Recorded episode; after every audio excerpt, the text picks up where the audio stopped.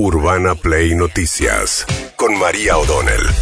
Todos los días, la información destacada. Con las voces de sus protagonistas. Búscanos en Spotify y seguinos para enterarte de todo lo que tenés que saber. Urbana Play Noticias. Un update con la información más importante. Urbana Play 1043. Una nueva experiencia.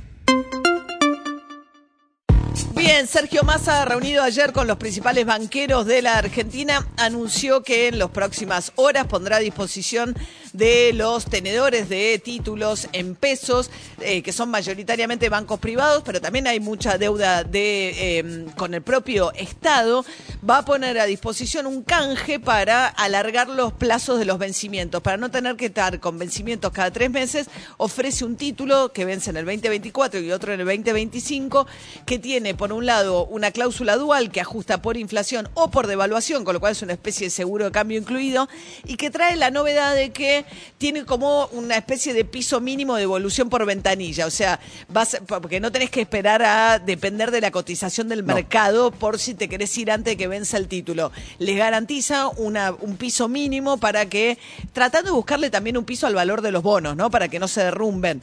Eh, Sergio Massa decía ayer el ministro de Economía el poder plantearnos en dos canastas, en una oferta con dos canastas, la posibilidad de tener un programa de deuda que inclusive desactiva esa idea de la bomba, ¿no? De que cada dos o tres meses eh, está algo por explotar y que le da una curva de vencimientos 24, 25, mucho más ordenada, asociada además al programa de orden fiscal en la que el desafío de bajar el gasto público de nuestra parte, de alguna manera, descomprime la idea de tener que andar permanentemente buscando financiamiento o buscando adelantos transitorios del Banco Central Bien, la respuesta inmediata, digamos, todavía se tiene que concretar el canje en los próximos días. El anuncio hizo que subieran los bonos en dólares, bajó el riesgo país, bajó el dólar blue. Ayer la reacción del mercado fue buena en el contexto del debate con la oposición. La oposición venía diciendo, de hecho, sacó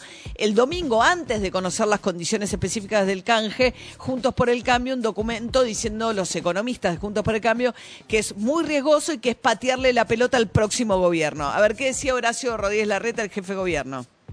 Nuestros economistas están estudiando al momento no, ni siquiera detalles, o sea, se, hizo un anuncio sin conocer lo que se llama la letra chica de la, de la propuesta de canje. Estaban, creo que hasta hace un ratito que hablé con ellos, no tenemos detalles.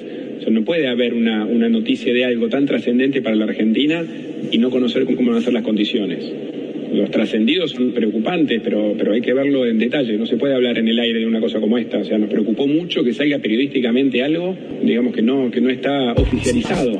Bueno, después junto por el cambio le contestó por el aire también. Entonces pues salió el documento diciendo que era riesgosa la operación. Mientras tanto, Kisilov decíamos que inauguró las sesiones de la legislatura de la provincia de Buenos Aires. De no ser reelecto, sería su última inauguración, es el último año de su mandato. El de hoy no es un acto más.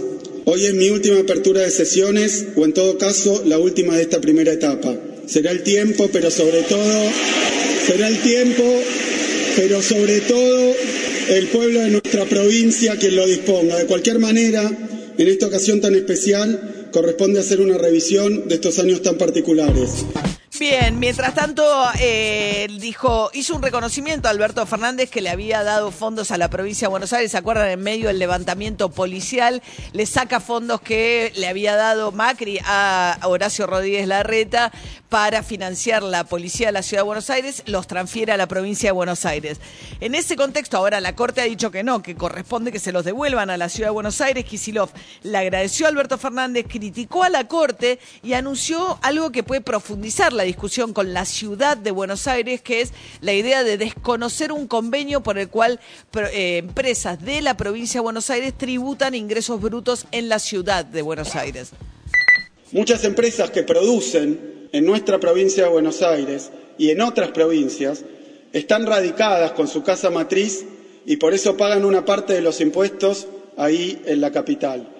Anuncio que vamos a, revisar el famoso convenio multilateral que reparte los impuestos y que fue modificado por la dictadura militar en favor de la ciudad de Buenos Aires. Es en ese marco que resulta escandaloso el fallo de la Corte Suprema de Justicia de la Nación que consagra privilegios, legaliza la injusticia y bloquea el derecho al desarrollo de los bonaerenses. Bueno, Kicillof, por supuesto, hizo una referencia también a Cristina Fernández de Kirchner y a diferencia de Alberto Fernández, él sí dijo que está proscripta Cristina Fernández de Kirchner, que el viernes va a hablar en Vietma cuando le otorguen un honoris causa acerca de una democracia en riesgo con una economía bimonetaria. Ella dice, insiste, esto dice la presentación que hizo ante la OEA, que el intento de quitarle la vida no es un hecho aislado, sino una situación donde resultado una persecución que lleva años y que además dice que está proscripta, impedida de presentarse a elecciones, aunque el fallo de la condena es eh, no está firme todavía. A ver, ¿qué dijo Kisilov? No puedo pasar por alto uno de los hechos más graves del presente, el intento de asesinato de Cristina Fernández de Kirchner. Es un hecho de gravedad inédita que fue condenado por toda la sociedad y por toda la dirigencia, salvo algunas imperdonables e irresponsables excepciones. Nos tiene que doler no solo a quienes queremos a Cristina, nos tiene que doler a quienes queremos a la democracia. A la atrocidad del intento de asesinato se agrega la actual situación de proscripción sobre la vicepresidenta, cuya persecución suma un nuevo episodio a la larga historia de persecuciones al peronismo. El hecho de que la mayor dirigente política del país sea perseguida y proscrita entraña un deterioro de la calidad democrática que es preocupante e inadmisible.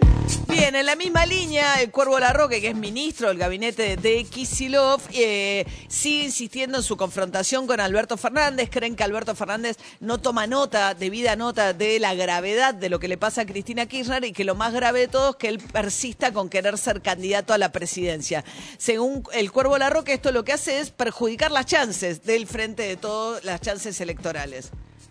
El presidente tiene una responsabilidad muy grande y de ponerse positivamente a, construir, no solo a sostener, por supuesto, los, meses de gestión que tenemos que llevar adelante al proceso electoral, pero este, debe tener una actitud constructiva de cara a poder generar las condiciones para, para que el peronismo gane. Mm. Eh, viendo los movimientos eclécticos y confusos que viene realizando, a mí me quedan dudas que, que el presidente tenga la intención de que el peronismo gane. Lo tengo que decir de esta manera porque si no, no se comprende qué es lo que está haciendo. Bueno, lo que hace es no bajarse de las pasos de la posibilidad de competir.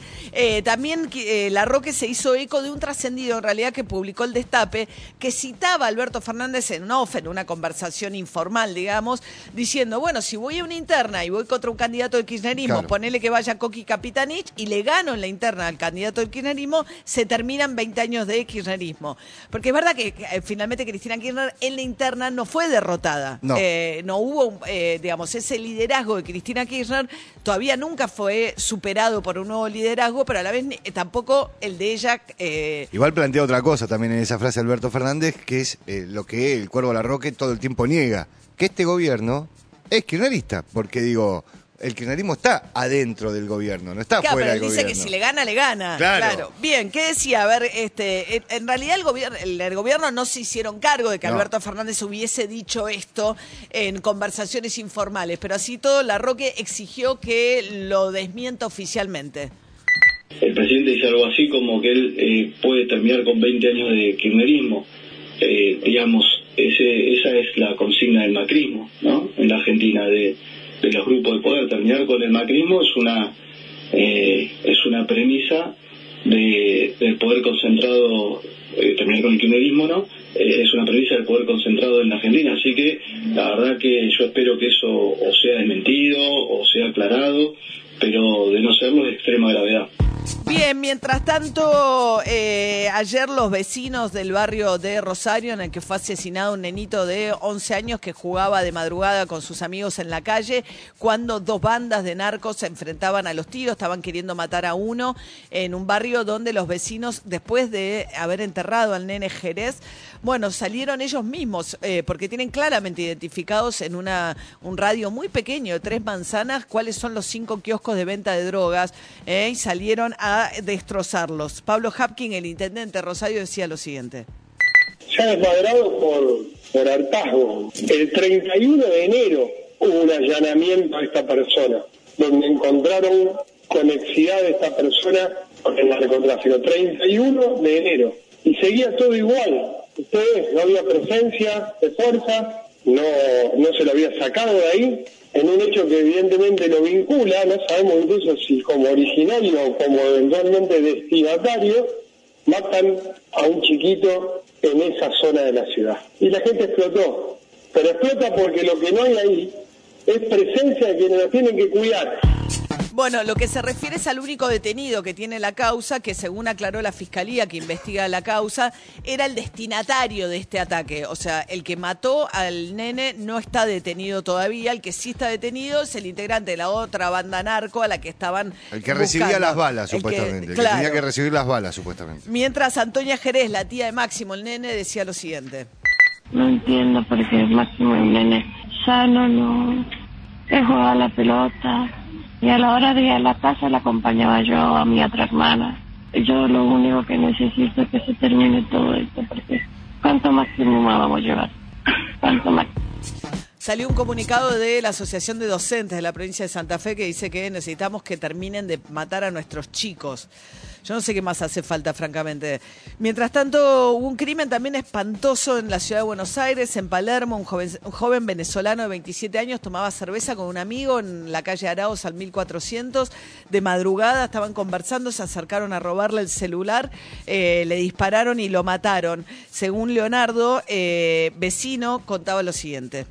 Estaba sentado en la vereda tomándose una cervecita, todo tranquilo por, por el calor, por la, por la, la alta temperatura que está haciendo, y venía un peatón, se le acercó pidiéndole todas sus pertenencias, y pues su compañero, que es lo que tenemos entendido, se resistió y el señor accionó el arma trágicamente dándole un disparo en la cabeza al señor Juan.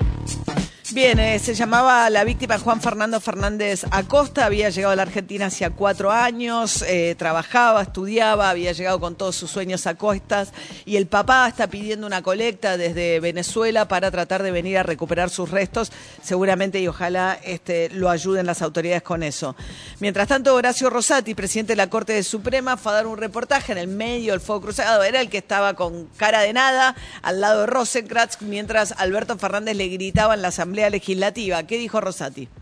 Sabíamos cuál podía ser el clima, pero estábamos convencidos que nosotros no nos tenemos que dejar ganar ni por la pasión, ni por la simpatía, ni por la antipatía, porque expresamos una representación institucional. Nosotros estábamos ahí representando al, al Poder Judicial, a todos los jueces.